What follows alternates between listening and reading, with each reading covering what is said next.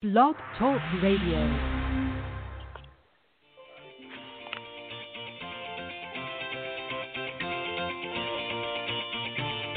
Good morning, everyone. Welcome to the Women of Golf Show. I'm Ted Oderico, and joining me is LPGA professional Cindy Miller, and we are your hosts.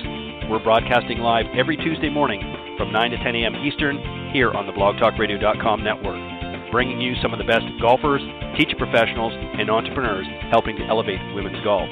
We're so glad you decided to join us this morning, so grab your coffee and let's get started.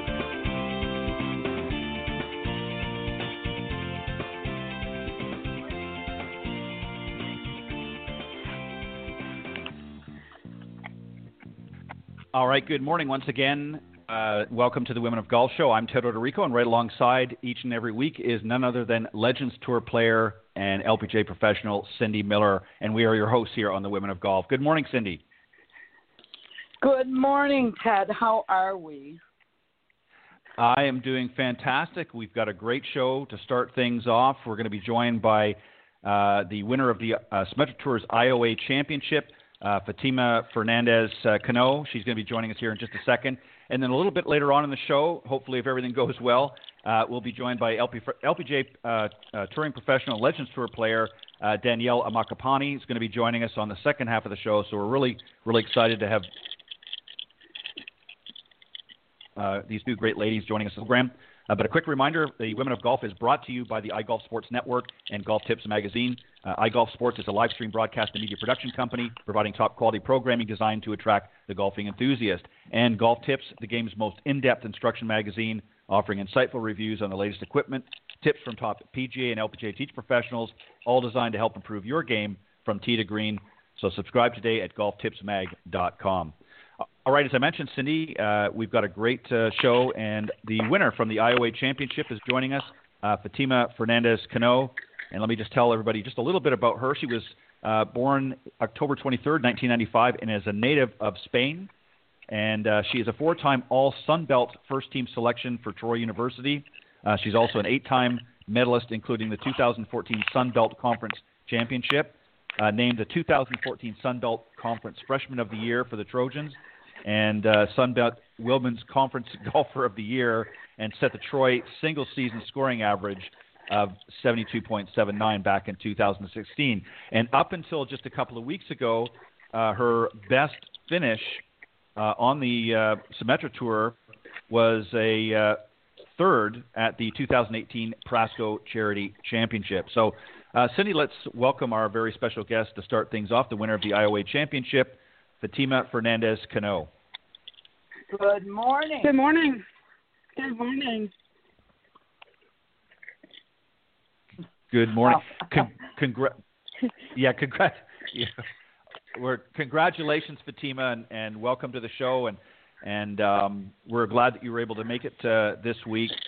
So, um, congratulations on your win, first and foremost. And tell us a little bit about how you were feeling uh, when you walked off the 18th uh, green.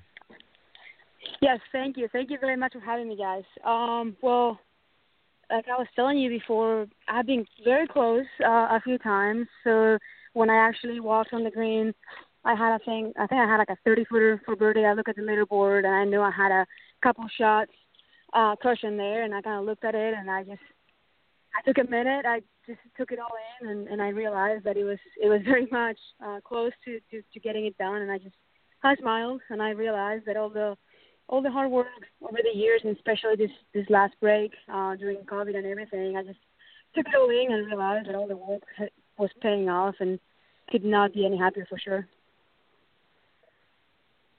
Yeah, I can imagine it was uh, it was pretty exciting. And let me just ask another question. That I'm going to uh, throw it over to, to Cindy. Um, given that we've you know been in this sort of shutdown for for several months and that, and obviously the tour was closed down uh, pretty much since March, uh, and just has sort of resurfaced here in the last uh, uh, several weeks. Um, what did you do during the shutdown? Were you, were you able to work on your game a little bit? And um, was it difficult getting back out and playing with such a long shutdown? Yeah, I was very, very lucky. So at the beginning, I thought about going back to Spain actually, and uh, when I was kind of making my decision about going, the the borders closed, so I actually stayed And like I said, I live in in Birmingham, in Alabama, and uh, our golf course never quite shut down completely. So I was able to go out there and still practice, or still uh, do my thing, and still play. And I was very thankful for that. It was just very hard to get motivated for sure, um, just because we ne- we didn't know when everything was gonna was gonna come back and all that stuff. So I mean, in a way, it was very hard to get motivated, but I was able to continue to practice, to continue to work out and all that stuff, and work on my game. And I was actually very excited to come back for the first event uh, of the season after after COVID, and it was over in Michigan. And uh, right when I'm getting ready to pack and everything, I actually tested positive for COVID, so I couldn't go. Mm. so all my all my excitement um was a little was killed a little bit and I was actually scared because I had to quarantine for ten days after that and I wasn't sure whether my game was gonna be in shape or not for the next uh couple of weeks I guess. But I was able to again practice, work hard and play some golf and compete some over at my my home course and that helped me a bunch of course. Yeah, it's uh, it's difficult. Well, we're glad you you pulled through uh, COVID, and uh, obviously youth has its advantages when it comes to that. So, um, and we're glad that you went on to uh, to win a couple of weeks ago. Um, Cindy, go ahead. Let me ask you a question. What do you do and how do you keep your sanity when you're not sure what's going to happen? Um, you know, Mhm. you can hit one shot good and the next hole hit a terrible shot and you don't know what's going to happen and if are you going to be exempt and like you said I tested positive and so how do you keep your sanity? Well, I feel like um honestly in this this especially this year I've always been kind of like a happy optimistic person, but especially during this year it kind of made me realize how uh, how much I love golf, how much I love being out here. And in a way every every time I don't know what's gonna happen and there's so much uncertainty out there, I just kind of look back, take a bigger perspective, kind of like take a bigger mind into things. And I think about the whole perspective, put things in perspective basically. And I, I'm, I'm thinking, well, maybe you know, ten years from now, what am I going to care about this show? What am I going to care about one COVID positive test? If I mean, I'm healthy. That's all that matters. So in a way, I put things in perspective, and I'm just grateful for for what I have, for what I do. In this case, was when I tested positive, I didn't have any symptoms. I didn't, I didn't struggle with it, so that was the positive from it. I couldn't play. Oh well, it doesn't matter. Uh, when we had some tournament cancel cancel on us, and we didn't quite get to compete for the for the LPGA Tour this year. I just put in perspective, and I'm like, it's just one year. I mean, even though it feels in a way like a wasted year, it's just one year of my life. I mean, just kind of enjoy it, take it in, and, and make sure you get better. And that's that's what I did. That's awesome because that's the only thing you can do. So good job. What's the best part of your game? Mm, The best part of my game is usually my my iron game. Uh, well, I'd say off the tee I hit it pretty far, so that's an advantage that I have. And then also my my iron game is good. I hit a, a lot of greens in regulation, uh, so I set myself up a, a lot of times for birdie opportunities. Um, unfortunately, my putting is not the best, uh, but I've been working on it. So thankfully, I've been able to work on that and and, and make some more birdies. But I'd say my iron game. I just hit a lot of greens in regulation. Awesome. Awesome. Mm. Ted? Yeah, and that's you know that's important. You got to at least give yourself a chance, and obviously you want to tighten up your putting a little bit uh, to take advantage of some of those opportunities. But yeah, it's nice to to have the distance and have the accuracy with your uh, with your irons, and uh, again be able to put yourself in position. So let me Mhm. ask you, uh, you know, a question that we ask a lot of uh, you know first time uh, winners, and that when when you're playing throughout the season, and let's forget this season for a moment, let's go back to the last couple of seasons, and things are just not coming together. How do you keep yourself motivated throughout the season? It can be very, very difficult. You're, you know, you're out there challenging against some of the best young players uh, coming up through the ranks, and uh, you said you you got close quite a few times, but it just didn't seem to happen. Um, was there a moment when you kind of just, yeah, I don't know if I can I can keep doing this? Yeah, so that is a really good question because I actually had that kind of um thing happen to me last year. I started the year feeling really good about my game, but I think I missed like five cuts in a row or something like that. And even though my game was feeling good in practice rounds and like I felt like I was getting there, I was just missing cuts. I was not scoring very well. And at one point, I kind of told myself, you know, like don't feel sorry for yourself. Keep working hard. Uh, you're doing the right things. Your game is moving in the right direction. Just make sure you have the right mentality for it. Uh, just be- basically to me was just believing myself, believe that I could do it, and that's when I started playing a little better, uh, shooting some better rounds, making a bunch of cuts in a row, and then uh, I actually got into the last group on Sunday a couple times, and I was very close a couple times, and I couldn't quite get it done, but I also think that that experience really helped me a couple weeks ago to get my first win, just because I know I knew how it felt. I knew that for me, Mm-hmm. uh, when I feel the pressure, when I get nervous, what I do is I, I, I get a little accelerated, and I think that's, that happens to everybody. So I knew what to do. I knew to make sure to breathe, to do my breathing exercises, to make sure to calm myself and to get myself in the right mind, and in a way make sure that I play. You know, I give it all, I give it my all, and nobody's gonna take away from me from me the, the fact that I shot seven on in the second round. I was in the last group, and I'm just like enjoy the moment, make sure I do that, and I believe in myself. I had the game, and just go for it. But yes, I just to keep motivated, I guess, is just believing in myself. And I'm very lucky. I have a, a lot of a lot of people around me that kind of push me, continue to believe myself, and continue to tell me that you know I have it. Just be patient, type of thing. And um, that helped me last year to get through a bad time. And then this year, when I was in position to really get it done, I was able to do so from previous experiences. Very good. Um, so let me ask you um, uh, another question about golf in general. Um, what was it about golf um, that attracted you to the game? I mean, there's so many other sports out there that you could be involved in, and maybe you are involved in some ways. Uh, growing up, especially growing up through uh, college and so forth. But what was it about golf that appealed to you that you said this is something I want to pursue? Yeah, I, I I love sports in general. I love being, you know, uh, playing any, any sports, competing. I, that's something that I, I really I've always loved growing up. But I feel like golf is something that I could do even by myself. I didn't I didn't depend on anybody else um, to to play it, and and that I could always get better. It doesn't matter how how well you play one day, you can always be, be better.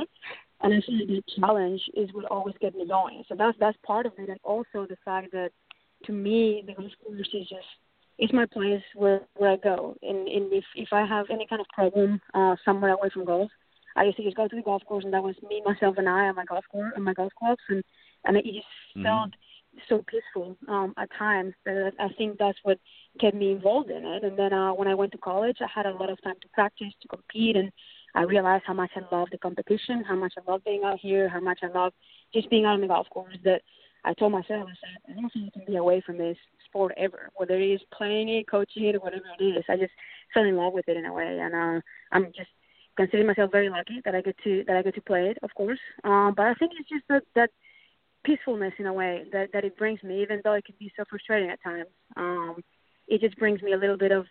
It's just peaceful to me to be out here on the golf course, and it's just uh, very competitive, and it can always get better. So you can always improve. That's a great answer.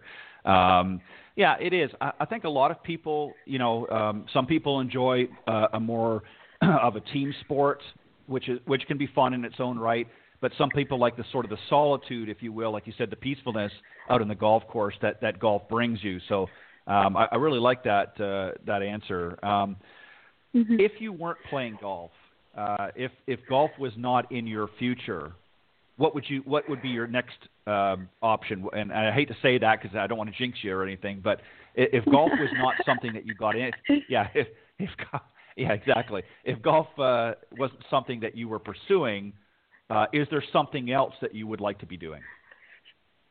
You know, I always say if I wanted to be playing it, I think I would still be in the in the sport somehow. Whether it's, I love like the golf swing and all that stuff, so I would love coaching it and and all that stuff. I, I still I think I would still be involved in it uh, until I get tired of it. But if it was if golf was not a sport at all and I never got into it, um, I'm not sure. I just love sports, so I feel like in some way I would still be involved in sports. And if not, I would probably use my degree. I went to school and I got my degree in business and marketing.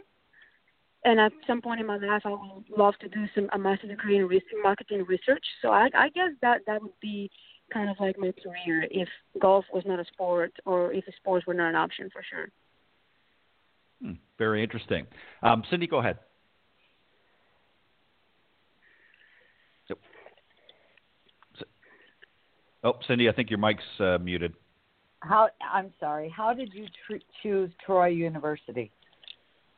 Um, in a way, it chose me. So, like, a little bit of a backstory. When I was about 14, 15 years old, um, my home course back home it closed down, and so all I had to all I had to practice was just driving range. So I couldn't really play any many many events. So I was never like a top player back home in Spain growing up, and so I kind of went. I, I knew about uh, scholarships here in the states to play to play um to play sports, and I, that's what I wanted to do. I wanted to live a different experience, kind of thing, and I needed a scholarship to be able to come out and, and afford it, basically. So I um I went through an agency that what they do is get people in touch from a different country that wants to come into the states and and and play college sports and stuff like that, and uh, somehow they found Troy, uh, super random. They just saw my video and my very poor resume, and they said, "Sure, come come on over. We have a scholarship for you." And uh, didn't even go on a visit or anything like that. And I said, sure, let's do it. Why not? And I showed up August 2013, not knowing that um, that experience will totally change my life. Wow. Hmm. So can you tell me? I've got a couple of kids that I teach right now that are kind of in the same boat. What Mm-hmm. uh, what did your resume look like? What were you shooting before you came to Troy? Um, I honestly think my first round under par in a tournament was when I was 16, 17. Um, I was not a bad player. I just did not have the opportunity to play many tournaments just because, um, you know, I did not have a golf course and it's just a little expensive to travel and play certain tournaments. So all I played was my regional tournament sometimes, which was maybe, I guess, six a year or something like that, and maybe nationals once a year. Um, and that was about it. So, I mean, it was not bad. I mean, I had a few like good rounds, good results, but it was not great by any means. Um, so that's why I went in a way to a smaller school. But to me, that was a great opportunity because coming from a different country was a little hard to adapt, of course. And going into a smaller school, it was really, really good for me because I had a very, very good education. Uh, like my professors knew my name, which is something that I love about Troy, that everybody was very caring and all that stuff. And then I was able to come here and work hard and improve my game and get to the level that I'm at right now. That's awesome. That's awesome. Mhm.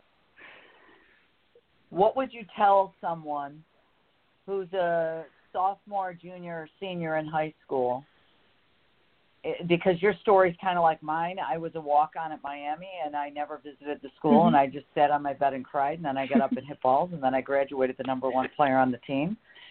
And Wow. then I played on the LPGA tour. So again, what so many kids think that they need to be superstars what would you tell that underdog that might be a diamond in the rough if they were having trouble Oh. believing in themselves? Just work hard. It, your time will come. It doesn't have you don't have to peak when you're 16, 15 years old. That not at all. I mean, I literally I enjoyed my time in high school. I I worked hard, but even though I didn't have a lot of opportunities, just like enjoy your time. And uh, once I got to college, I just worked very hard. And if you work hard, if you have a dream, just go after it because it will come true. And um, it doesn't matter how how little you have, how how maybe you you have not peaked yet, and and that is okay. Just give it give it your best, and uh, if you have a dream, again, believe in it and, and get after it. Awesome. Thank you. Ted? Hmm. hmm Um, Fatima, let me ask you. Um, you know, one of the things I think that a lot of amateurs struggle with, and you kind of hinted to this a little bit, um, you know, earlier on in our discussion, and earlier on in your your professional career, you were playing really good in the practice rounds, but then things weren't quite as good uh, once you got out on the golf course uh, during the tournament. So um, you didn't quite get it done. So it it, it kind of tells me something similar that amateurs have when they're out on the practice tee and they're working and they're hitting some great shots. And then all of a sudden they get to the first tee and it's like, where did that person go? They're they're all over the place. The ball's going left, it's going right, it's you know going short, that sort of thing what would you say to help somebody that's really struggling that can hit a pretty decent ball but can't seem to bring it to the golf course? In other words, they can't take their range game out on the golf course. What advice would you give them? Yeah, that that happens so often. Um, I, I'd say two things. One of them is focus practice. It doesn't do you any good to go over to the practice range, not aim anywhere, and just hit 300 balls. Like that's not gonna that's not gonna do you any good unless you're working on a certain move on your swing and you really wanna, you know, work hard or whatever. But if you're working towards a tournament, if that's not to help you. You need to make sure that when you're practicing, you're doing focus practice, and you're doing practice under pressure a little bit. So that's what I do certain drills when I am on the on the driving range. And yes, if I I'm working on my swing, I will do a lot of reps. But if not, I'll just do I'll try and imagine certain shots in the driving range and pick a target and see see the ball fly to the target and see how I wanna get it there basically. Or when I'm putting, I make sure that I do some pressure drills. Like I can't, I have to make a certain amount of putts in a row, and when I get to the last few, I feel the pressure, and that's kind of similar to the pressure you will feel on the golf course. So that's that's one thing, and then another thing is um, to for me, it was I was getting very very fast on the golf course. So like my swing in the driving range had nothing to do with my swing on the golf course. So to me, what I think when I'm on the golf course and I feel the pressure and I feel the nerves a little bit is just be patient I even sometimes just take an extra breath or two, just take an extra, a little bit more time at, at times if I'm really, really feeling the pressure. But it's just basically take your time, be patient, be patient in your golf swing, not in your routine, but yet when you get to the golf swing and kind of to me is like let the backswing finish before you start to follow through. That's my thought, just because it helps me calm down a little bit. That's some great advice, Fatima, because you're, you're exactly right. A lot of um, you know, a lot of our amateur players that that we work with as teaching professionals um, mm-hmm. have those same issues, and it, it's amazing. You're right; they get out there in the driving range and they're just sort of pulling ball after ball and hitting balls without really any thought or any focus, as you suggest, and mm-hmm. they don't do anything to put pressure on themselves, like you, you know, as you, some of the examples you gave. Um, and then also the other thing is getting out in the golf course is being able to sort of quiet your mind a little bit sometimes they get in there and they've mm-hmm. got so many swing thoughts and so many things going on in their head that by the time they stand over the ball, they don't really know what to do anymore because they've got 20 different ideas popping in their head. And uh, again, that's mm-hmm. where you need to be focused and, and pay attention. I think obviously that's one of the reasons um, somebody like yourself is able to play out on tours. You've you've learned to manage that. So let me talk uh, mm-hmm. just a little bit about off of the golf course. Um, what do you like to do for fun besides golf? I love I love being outside. So every every everything that I do, every activity I feel like it's is outside. I love hiking. Um just if I have a day off I'll I'll do like a like a few miles hiking and just kind of usually by myself, just do my own thing, hike, be feel like that peace that I that I was talking about before. Um that's what I love to do. And I actually recently during COVID I felt like I needed a new a new hobby of course just because I, I had so much time on my hands that um I got into paddleboarding, and I absolutely love that now. Uh, so I guess my my hobbies would be any sport really that I can get into, I can get my hands into. I'll, I'll, do it, but especially specifically, I'd say hiking. Hmm. And I know there's some good trails in Birmingham because I've been to a few of them mm-hmm. um, around there. So there's lots of opportunities to do that. It's very, of course, in Birmingham, Alabama. So uh, you get a good mm-hmm. workout at the same time. What's what's one of the hardest parts? Um, obviously, besides the play uh, out on tour, what's hard about on tour, is, or what some of the challenges besides uh, playing? Is it the travel? Is it uh, um, you know having? Mul- I mean, obviously this year is a little bit different, but based on previous years, use those as examples if you need be. But um, is it the back to back to back events? Sometimes you know when you I think last year you had seven or eight events in a row, and um, is that difficult to to maintain focus and to to keep your energy levels up?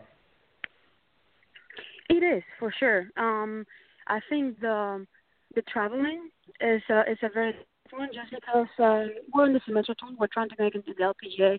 We're not making that much money, so most of the times, uh, me personally, I'm I'm driving to most of the events, and that's about like a usually, you know, more often than not, it's about a ten hour drive from one place to the next and that that takes mm-hmm. a toll on your body. So I feel like for me, he was able, he was being able to manage um that, and like you said, we had some, I think it was seven in a row last year, and basically talk myself into missing one of them, like basically skipping a week because I need to rest. And I didn't do that my first year, and then my second year I realized that that was huge for me, that I can't go seven in a row. Personally, I can't because mentally I get exhausted.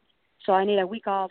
I need to go home, do my thing, practice a little bit, and, and get my mind off of the tournament type of thing. Um, especially if, if I guess you're having a few rough weeks, it can get, it can get very very tough to continue to play you know six seven in a row. So to me, the most I play in a row I think is four now, just because um four is the tops that I think my mind can be 100% into what I'm doing. Um, but I I would say yes, traveling um is the toughest part because you can get a little little hard on your body, and mean most of the times we travel ourselves, no caddy, anything like, no caddy or anything like that. So that could get very hard. But I'm also very lucky. Mm-hmm. Um, I got to meet wonderful people out here on tour, and we all try and help each other when it comes to that. And I think that's something that we all do out here in the Symetra. That we we have some very close friends, and that really helps when it mm-hmm. comes to that for sure. Yeah, and and what do you do to sort of do you have a, a sort of a workout routine that you squeeze in uh, while you're out on tour, and and do you find that you're able to to keep a pretty good diet as well? Because I'm sure it's probably difficult sometimes uh, to always eat healthy. Um, are you are you pretty pretty good that way that you keep yourself physically fit and and active um, with some sort of a workout? And then what about uh, your eating habits? Do you find yourself eating a lot of fast food, or, or what do you do? yes, when it comes to working out, I actually got into it a little a little more this year, and I think that that's helped me. Uh, of course, and I, I do have a routine. Usually, when I'm home, I'm working out about four times a week. When I'm on the road, I try to do at least three three days a week. Uh, of course, it's very hard this year because it depends on the state we're going. The gyms are open, the gyms are closed. Right. So it really depends on the week. So this year is a little different, but yes, usually if I'm on the road, I'm gonna try and do at least three days um, of of working out, a little bit of lifting, a little bit of mobility and stuff like that, and that's really helped me stay in shape this year. And when it comes to eating, um, I love eating healthy, and it's very easy to do that back home. But when I start getting on the road, and that gets a little tougher, of course. But um, I try my right. best. But of course, with us traveling, being in hotels, all that stuff, sometimes it's not the it's not the easiest. But um, I think it's extremely important to just feel your body the way you want to perform in a way. And um, I'm getting into mm-hmm. it this year, and I think it's helped me so far. Very good. Um, Cindy, any final thoughts or questions that you have for Fatima? No, I just wish you the best of luck. You've got a very strong mind, and I love your attitude. And I just wish the best for you. So good luck the rest of this year, and and and onward. Hopefully, we speak to you again soon after your next win. Thank you very much. I hope I, I hope I get to speak with you guys again very soon. That sounds good. Good luck uh, the next tournament, and uh, thank you very much for stopping by the Women of Golf.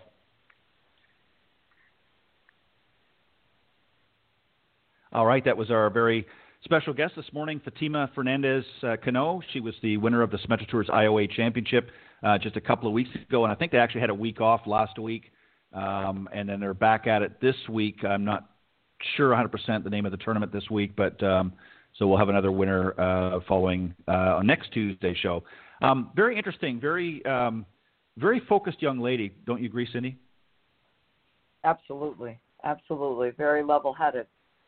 Yeah, and, and gave some great yeah yeah gave gave some great advice uh, for some of those young girls that uh, you know have maybe aspirations of of one day making it out there on tour, and uh, you know it, it's uh, the thing that really stuck out to me, and I, I, I'm sure you probably picked up on it as well, is is she talked about something that you don't hear a lot about anymore, unfortunately, and that is hard work.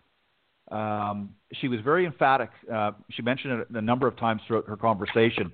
You know that you've just got to work hard and you've got to you know be focused on what you're doing, and you know if you want something bad enough, you've got to be willing to put in the time. And I think that's really where a lot of you know amateurs fall short. Even if you don't you know uh, ever play it on a tour or play you know uh, competitive golf, if you want to improve, then you've you've got to fo- focus your practice, get out there on the on the practice tee and, and not just rake and hit balls, but uh, you know focus your your efforts on the practice tee, and then also get out there and, and work hard. Um, if you want to improve and, and, and drop some strokes, then you've got to get out there and work hard. And if you don't, then you're never going to improve, and then you're just gonna you know you're you're just going to uh, you know become disgruntled and, and not enjoy the game. Uh, agree with that?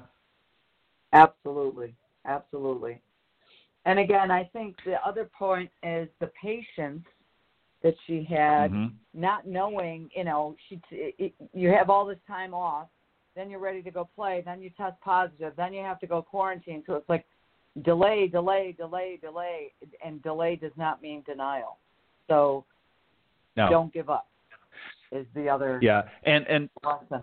yeah and some and something else that jumped out at me too is just you know towards the the end where uh, you know she mentioned about not being able to string together seven tournaments in a row that she she knows her limitations and that's that's important as well knowing what you can handle uh comfortably without overdoing it because that's something as well because especially as she mentioned you know a lot of these young ladies coming out you know they're not making a lot of money on the Symetra tour so they're traveling a lot. Um, so there's obviously there's an incentive for them to, to want to play as many events as possible which in some ways is a good thing.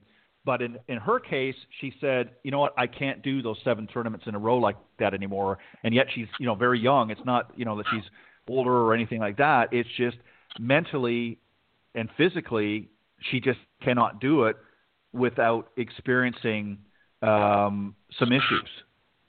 So she recognized right. that and said, "Okay, you know what? I'm going to adjust my schedule."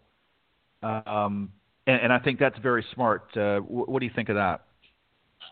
Well, you have to have boundaries and personal boundaries, and you have to figure out that you know if you're running on fumes, you're not going to play your best. So you're better off taking a week off and and mm. here's the other thing that I noticed that she said was that um, you don't need to peak when you're 16.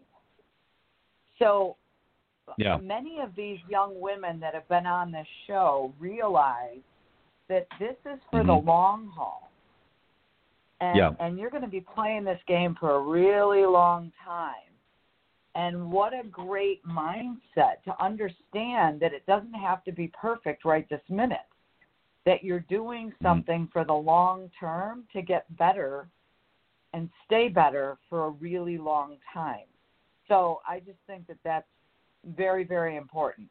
The per- perspective of I'm I don't have to do this. Oh my God, oh my God, what's going to happen? Like take a chill pill. Right. The other thing is that I was right. on a call yesterday I was on a call, executive committee call yesterday, and Mike Whan joined us, and mm-hmm. he spoke about you know all the decisions that they've made and how they've handled COVID and all these other things, and listening to his perspective on why they allowed everyone to keep their status because if you're living in Switzerland and you're afraid to come to the United States to play for fear that you might, you know, get COVID, and you don't want to mm. play, you don't need to play, and you're going to keep your status for next year no matter what you do this year. And that's a right. big deal. Sure. That's a huge big deal. Yeah. Right? So Yeah, it, it takes away yeah, exactly. It takes away a lot of the anxiety for uh, sorry, go ahead, finish your thought. Well, it just takes away the worry. Right? Mm-hmm. You don't have to go, Oh my yep. God, oh my God, what am I doing? You know, blah blah blah blah blah so again, that perspective of this is long term. I don't need to panic. I need to keep working on what I'm doing. You know, which I just I admire the these young people for this because it's hard. Well, and, and you know, as we've alluded to before, you know, this is a long stretch. I mean, they they they started the the tour up in you know, uh, about the middle of February, if I remember correctly, was I think their first or late February was their first event, and and then all of a sudden, you know, everything sort of shut down. So there's a long stretch, um, and as we've mentioned here lately, you know, golf has been very fortunate because we haven't really been as hard impacted as many other businesses and many other uh, even sports as as we've seen lately.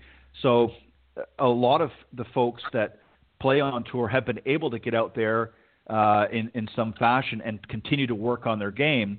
Uh, they're not maybe playing as competitive, uh, obviously not playing in tour events, but they're still able to get out there and and do the you know their sort of their somewhat daily routine for the most part. So they're able to keep their game relatively sharp. Where the test really comes in mentally is the fact that they aren't playing competitive, that they're not out there grinding it against uh, you know their fellow competitors. So they've got to they've got to kind of invent sort of their own internal competition. Say, okay, I'm not playing against you know so and so and so and so, but what can I do in my practice sessions uh, again, as as Fatima talked about, you know, fo- keeping you know uh, focused. What can I do when I get out there on on uh, you know on the golf course? What can I do to make it seem more competitive? You know, put some pressure. Ima- imagine this is the putt that I'm, uh, you know, I've, that's going to keep me in the tournament, uh, or this is the putt that's that's you know going to keep me put me into a playoff or what have you. So there's a lot of things that they can do uh, to help keep themselves sharp, and that's not easy. Uh, and that's you know she talked about how she really enjoyed being out there in, in the elements and enjoy that. So golf is a, a sport. You don't rely on anybody else. You have to have your own discipline. And you know that yourself, Cindy, playing out on tour, both on the LPGA and on the Legends Tour, that you have to be very self-disciplined, or you just don't you don't survive, right? That's for sure. Again, guess who's holding? Guess who's holding the club, right? Um, right. I, I, again, it's all about you, and you have to be willing to look in the mirror and work on what you need to work on. And you also have to sit back and evaluate. It's funny, we've got a bunch of our uh, students, the kids, playing in the Nota Begay qualifier at Turning Stone yesterday and today. And that only two people make it. And some of these kids have not really played in a bigger junior event. They've played locally and regionally. And there's kids that are coming in from all over to try to qualify for this national event. And it's kind of like, oh, we're at the next level. Oh, oh, well, holy cow, this kid just shot two under par, and I shot 83. So, you know, you might be a big fish in a small pond in in Western New York, but you know, mm-hmm. you're a minnow in the ocean. So, again, it's it's the awareness of do I want to get to the next level and what do I need to do that? And it's all about you know let your clubs do the talking. What are you shooting?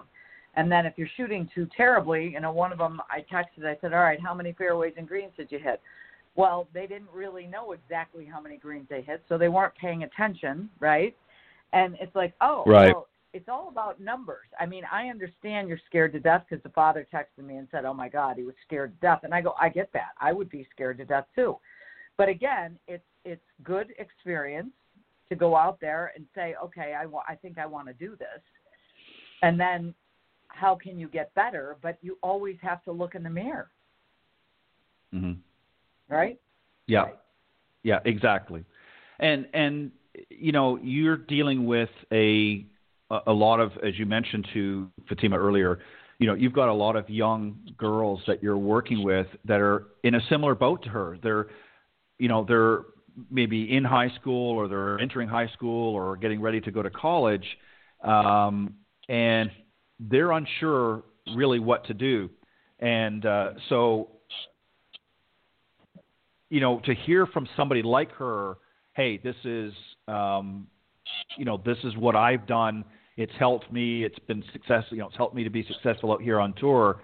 Gives them some hope and gives them uh, some sense of direction. Say, okay, now that doesn't mean they're going to do exactly the same as her, but it gives them an idea of, okay, these are, hey, that's something I didn't think of, or maybe I need to, to do that as well, and helps them sharpen a little bit. All right, I see that uh, Danielle is is ready. So let me just very quickly uh, let everybody know uh, a little bit about our very special guest uh, coming up the second half.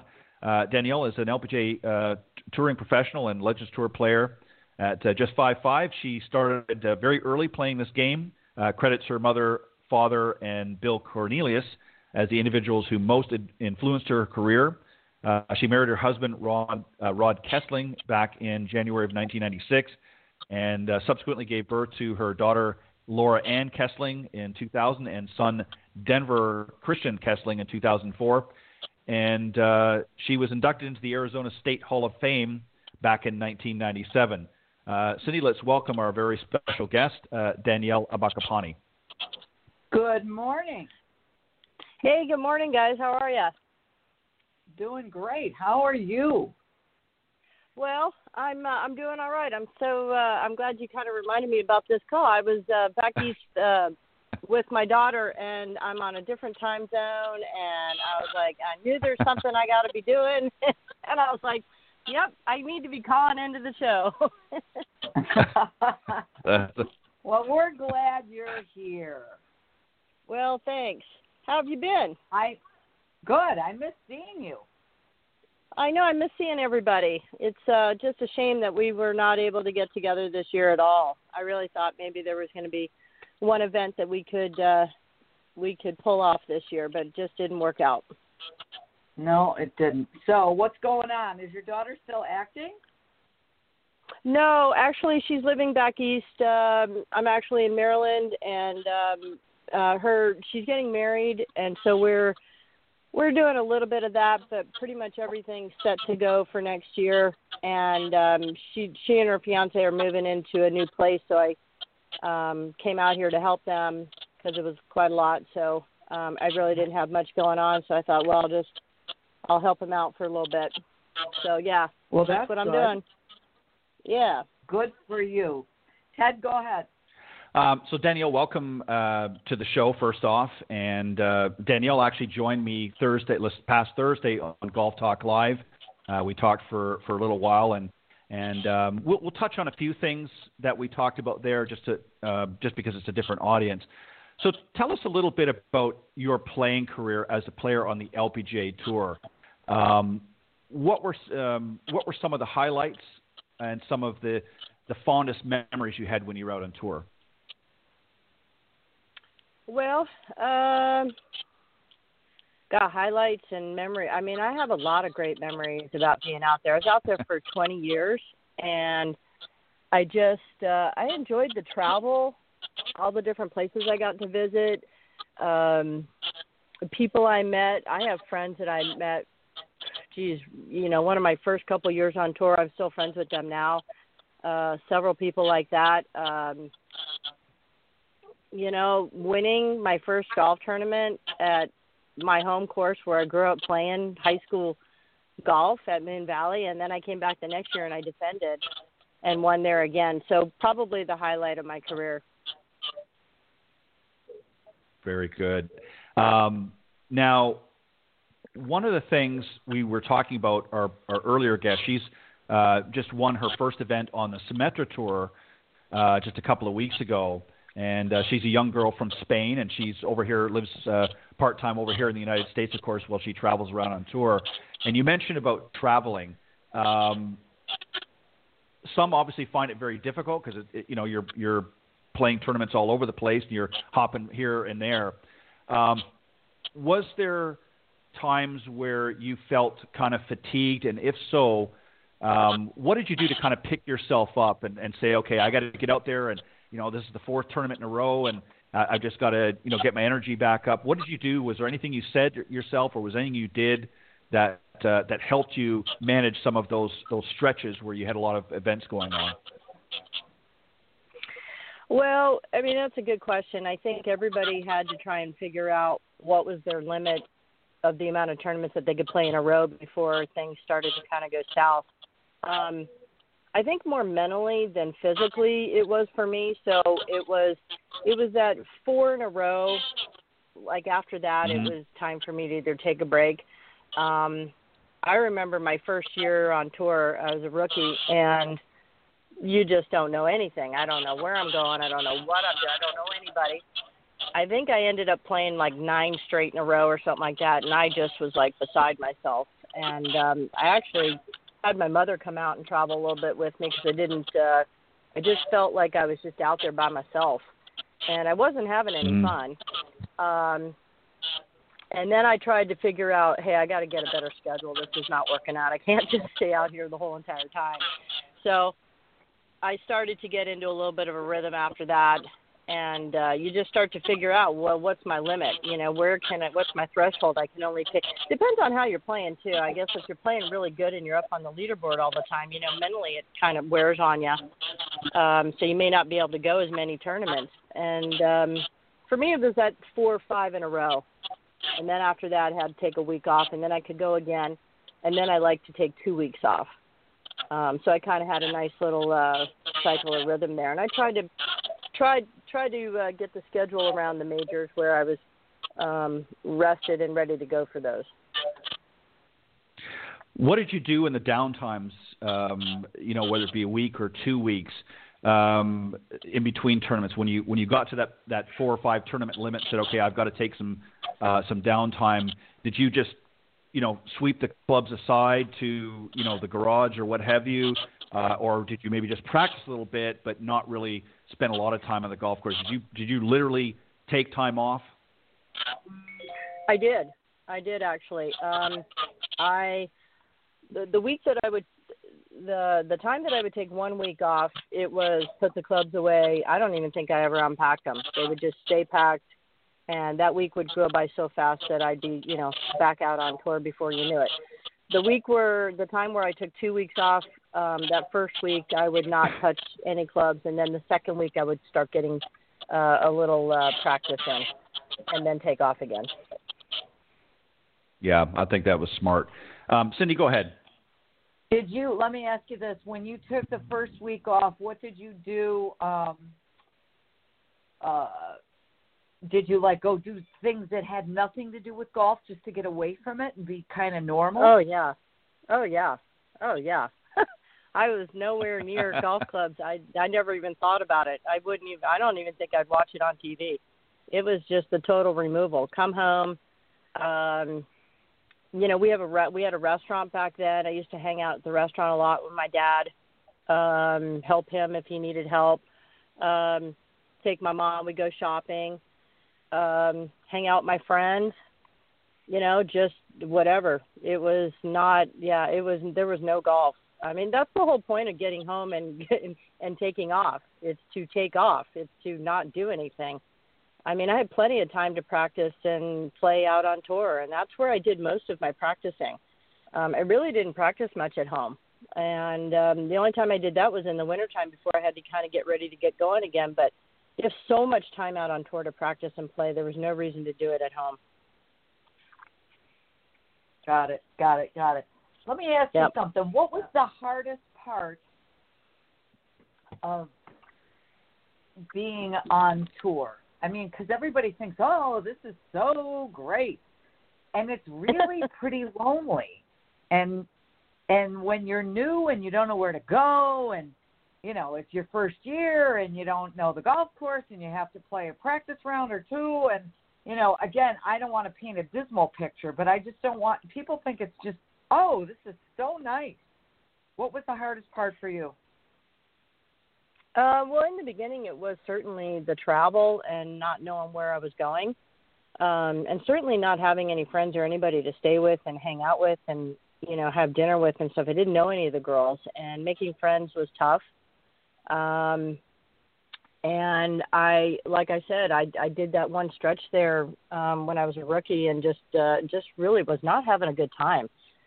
Um, it wasn't until probably a couple years later that I kind of you know, started to um, feel a little more comfortable about being out there and stuff. I mean, everything about the tour is hard. It's the travel, it's not knowing where to eat, it's staying in different hotel rooms, and then having to do laundry at laundromats has got to be the worst thing. Um, and then, you know, yeah, and then finishing a roundup on Sunday and having to travel either that night without getting a shower or anything and taken off to the airport or whatever. And then there's, um, you know, it's just the, the grind of it. You know, every day. You know, you've got to take some time off. I, I literally, I know the girls are not doing it now, but I literally would take Monday and half of Tuesday, sometimes all of Tuesday off. But I would take pretty much all day Monday off. That was either a travel day, laundry day, rest day, go sightsee day, whatever it was. It was Monday was my day and um and I did that for quite a long time. I don't know that there was ever, you know, sometimes I would do some Monday proams, but um that was my day. Nowadays, I know that those girls are practicing and playing on Monday. They they're going to wear themselves out.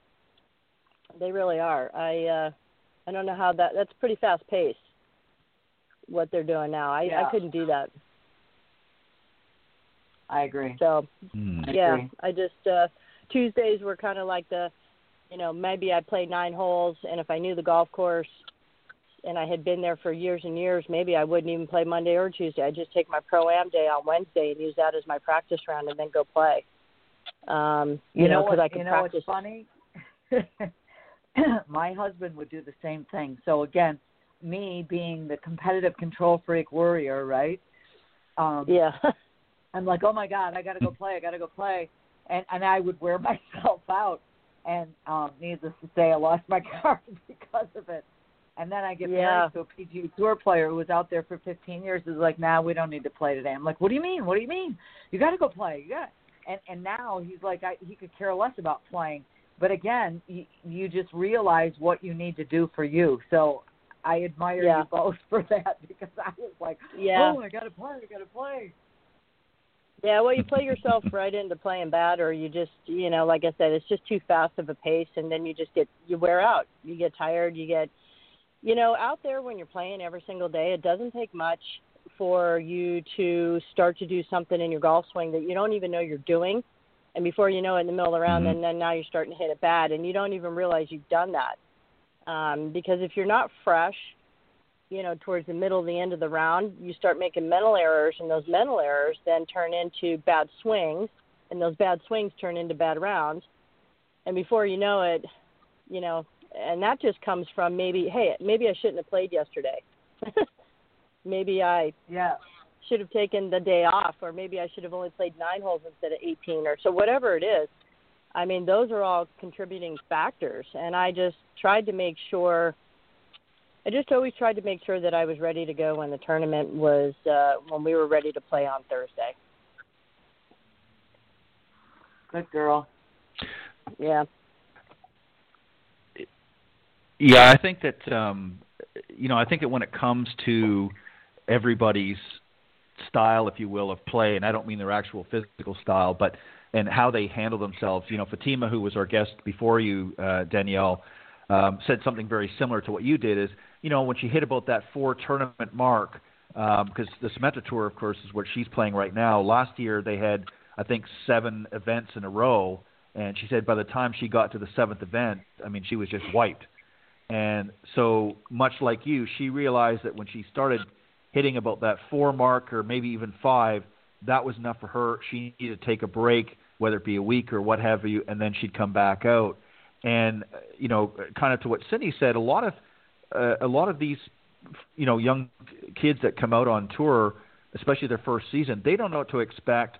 Um, especially something on the like on the Symetra tour where they're not making a lot of money yet. It's not like the LPGA where the purses are as big, and so they think I've got to play every tournament because I want to get my card and I want to get this. And lo and behold, by the time they get into about 12 tournaments, they've lost steam. Um, Yeah. when right and so when you were out on Well, tour yeah, it's more and about quality than, Sorry, than go ahead. quantity, right? I mean, Right. if you go right if you're out there on this even on the Symetra tour, right? So if you're just playing and and you're just playing mediocre, it's going to take you quite a few tournaments playing mediocre just to make enough money just to get a card, get your card. So why not be fresh, Mhm. playing a few really good events, and you don't have to worry about it as much, right? You can take some time off and you can do that, but just wearing yourself out playing mediocre golf out there is just not the way to go. yeah and they're like you pointed out i mean they don't have the most of them anyways don't have the uh, resources to be flying here and there. So they're driving 10 you know 11 12 hours between events uh, and then showing up and playing practice rounds and and everything else. And by the time the tournament roll, rolls around you know half their week is already gone. They're exhausted. They get out there and now they've got to you know gin themselves up to to be competitive. Um you know so it, it's not always yeah it's it's not always uh, easy for them. Um Well, you know, it's you know, funny when I when was, you were- when I was out on tour. I'm sorry. Uh, when I was No, out on tour, and I don't know if Cindy did this or not, but I when we when I was getting ready to qualify for the tour, we didn't really have a you know the Symetra tour. We didn't have a a brush like that to play before you know where you could actually earn your card and then be out there. It was just tour school. So to be honest with you, like even now, if I looked at myself as somebody who wants to get out on the LPGA tour and I had a choice of tour school and the Symetra tour, or maybe even both, I might play a few Symetra tours just to kind of keep myself, you know, in competition and doing all of that. But to wear myself out to try and get my card that way, I would just go to straight to tour school. That's the way I would approach it.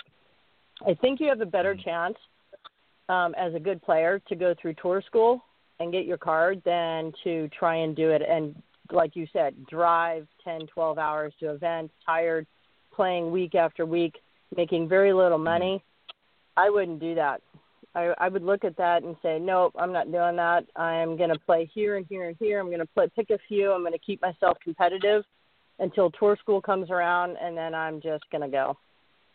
And that's the way I would. That's the way I would do it. I'm sure a lot of girls yeah, probably and look I at me and go, "Yeah, you're crazy."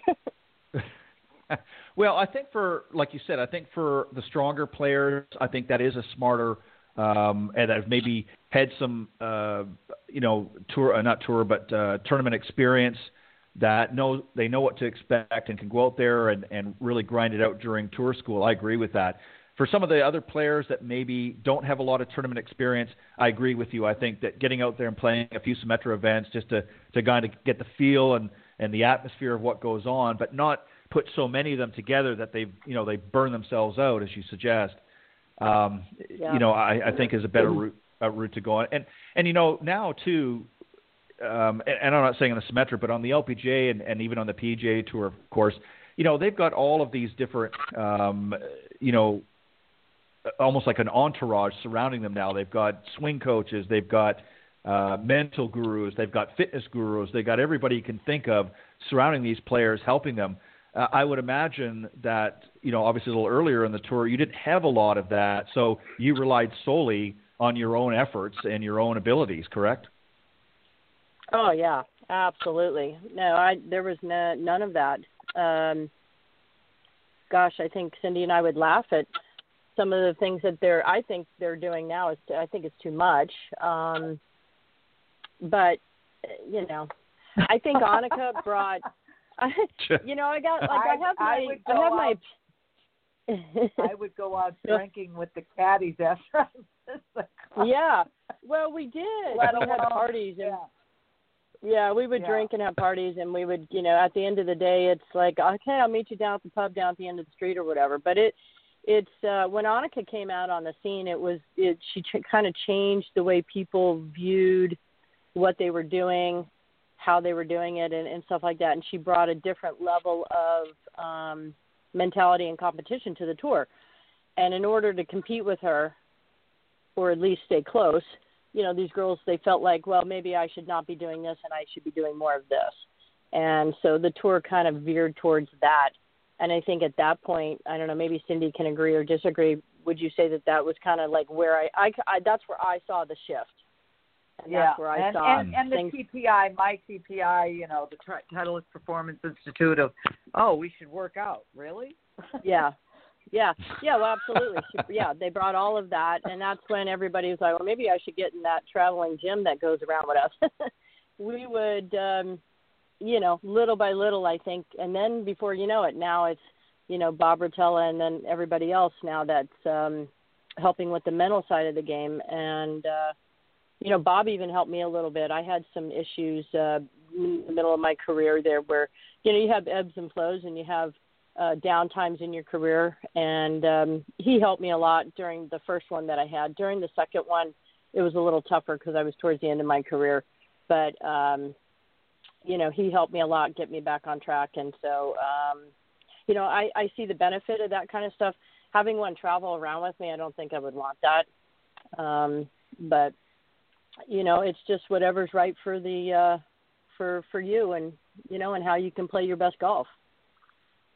hmm Yeah, it's a different, definitely a different uh, environment now uh, from what it was, you know, uh, even 10 years ago on tour. Lots changed. Obviously, you know, on the men's side, when Tiger came out, he uh, stepped everybody's game up considerably with with his fitness r- routine. And when he was, you know, a young scrawny kid when he first came out in '97, and then a few years later, you know, he was, you know, he thought he was competing for Mr. Universe, but um, it it worked for him, and and it elevated a lot of the younger players coming up, and even some of the older players uh, had to, you know, really step up their game and, and get out there and, and get fit. So in some ways, I think it's been a good thing, but in other ways, I think it sometimes I agree with you, uh, Danielle. It can be a little bit too much.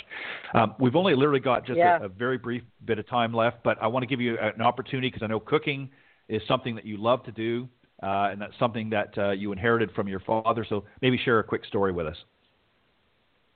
Yeah, just growing up in the restaurant business, my dad's a chef, and um, I learned a lot from him, and I love to cook.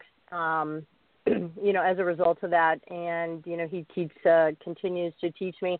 Um, him and I are redoing um, an Italian cookbook that my grandfather started, or didn't start, but had, and we're redoing it. Um, my father and I. I'm going to throw some fun, uh, you know, golf pictures in there and some stories, and um, I just, uh, I just, I like it. I like. Um, I just recently lost a lot of weight. Me and my husband. Uh, we started this year. We didn't want to go keep going down the path that we were going down, so um, he lost about 20, and I've lost about 16 pounds. So we're, you know, we're working out. We feel good, um, and I want to continue the, um, you know, eating healthy, and uh, and cooking all my foods and stuff like that. So it's it's just been it's been a part of my life for a really long time. So it's not something new. I just have to learn how to cook. I can't cook those heavy foods that we used to eat when I was younger. You know the the Alfredo sauces and things like that, you know, with the right. creams and things like that. I have to kind of come up with I either eat it and not very often or I just come up with different ways to make it, but um personally I would just rather leave the recipe the way it is because it's fabulous and just eat it every once in a while, but it is um yeah, it's just something that's been a part of my life and I just love it and I want to continue with it.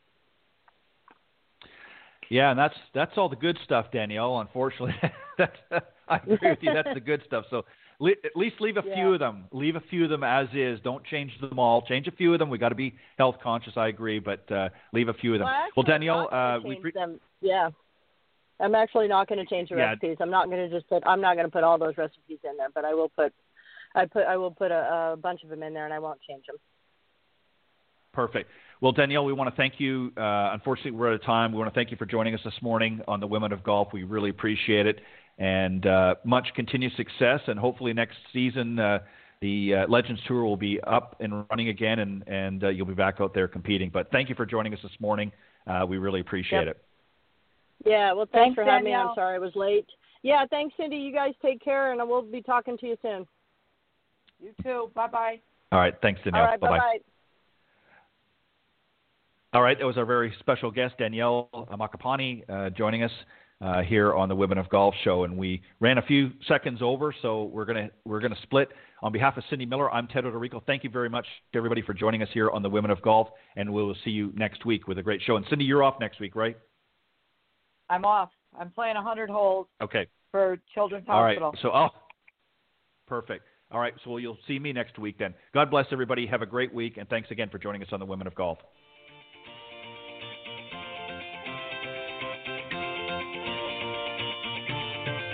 Thanks for listening this morning to the Women of Golf Show. Tune in live each week by visiting blogtalkradio.com forward slash Women of Golf or on any of these social media platforms iTunes, Stitcher, TuneIn, Castbox, TalkStream Live, and of course Spotify. If you can't join us live, check out our on demand section for previously aired broadcasts. To get updates for future shows and upcoming guests, you can follow us on Facebook at Women of Golf. You can also follow me on Twitter at Ted and Buck CEO and Cindy at Cindy Miller Golf. Please remember to join us next week on the Women of Golf Show. See you next time. This has been a production of the iGolf Sports Network. With Lucky Land slots, you can get lucky just about anywhere. Dearly beloved, we are gathered here today to. Has anyone seen the bride and groom? Sorry, sorry, we're here. We were getting lucky in the limo and we lost track of time. No, Lucky Land Casino, with cash prizes that add up quicker than a guest registry. In that case, I pronounce you lucky. Play for free at LuckyLandSlots.com. Daily bonuses are waiting. No purchase necessary. Void where prohibited by law. 18 plus. Terms and conditions apply. See website for details.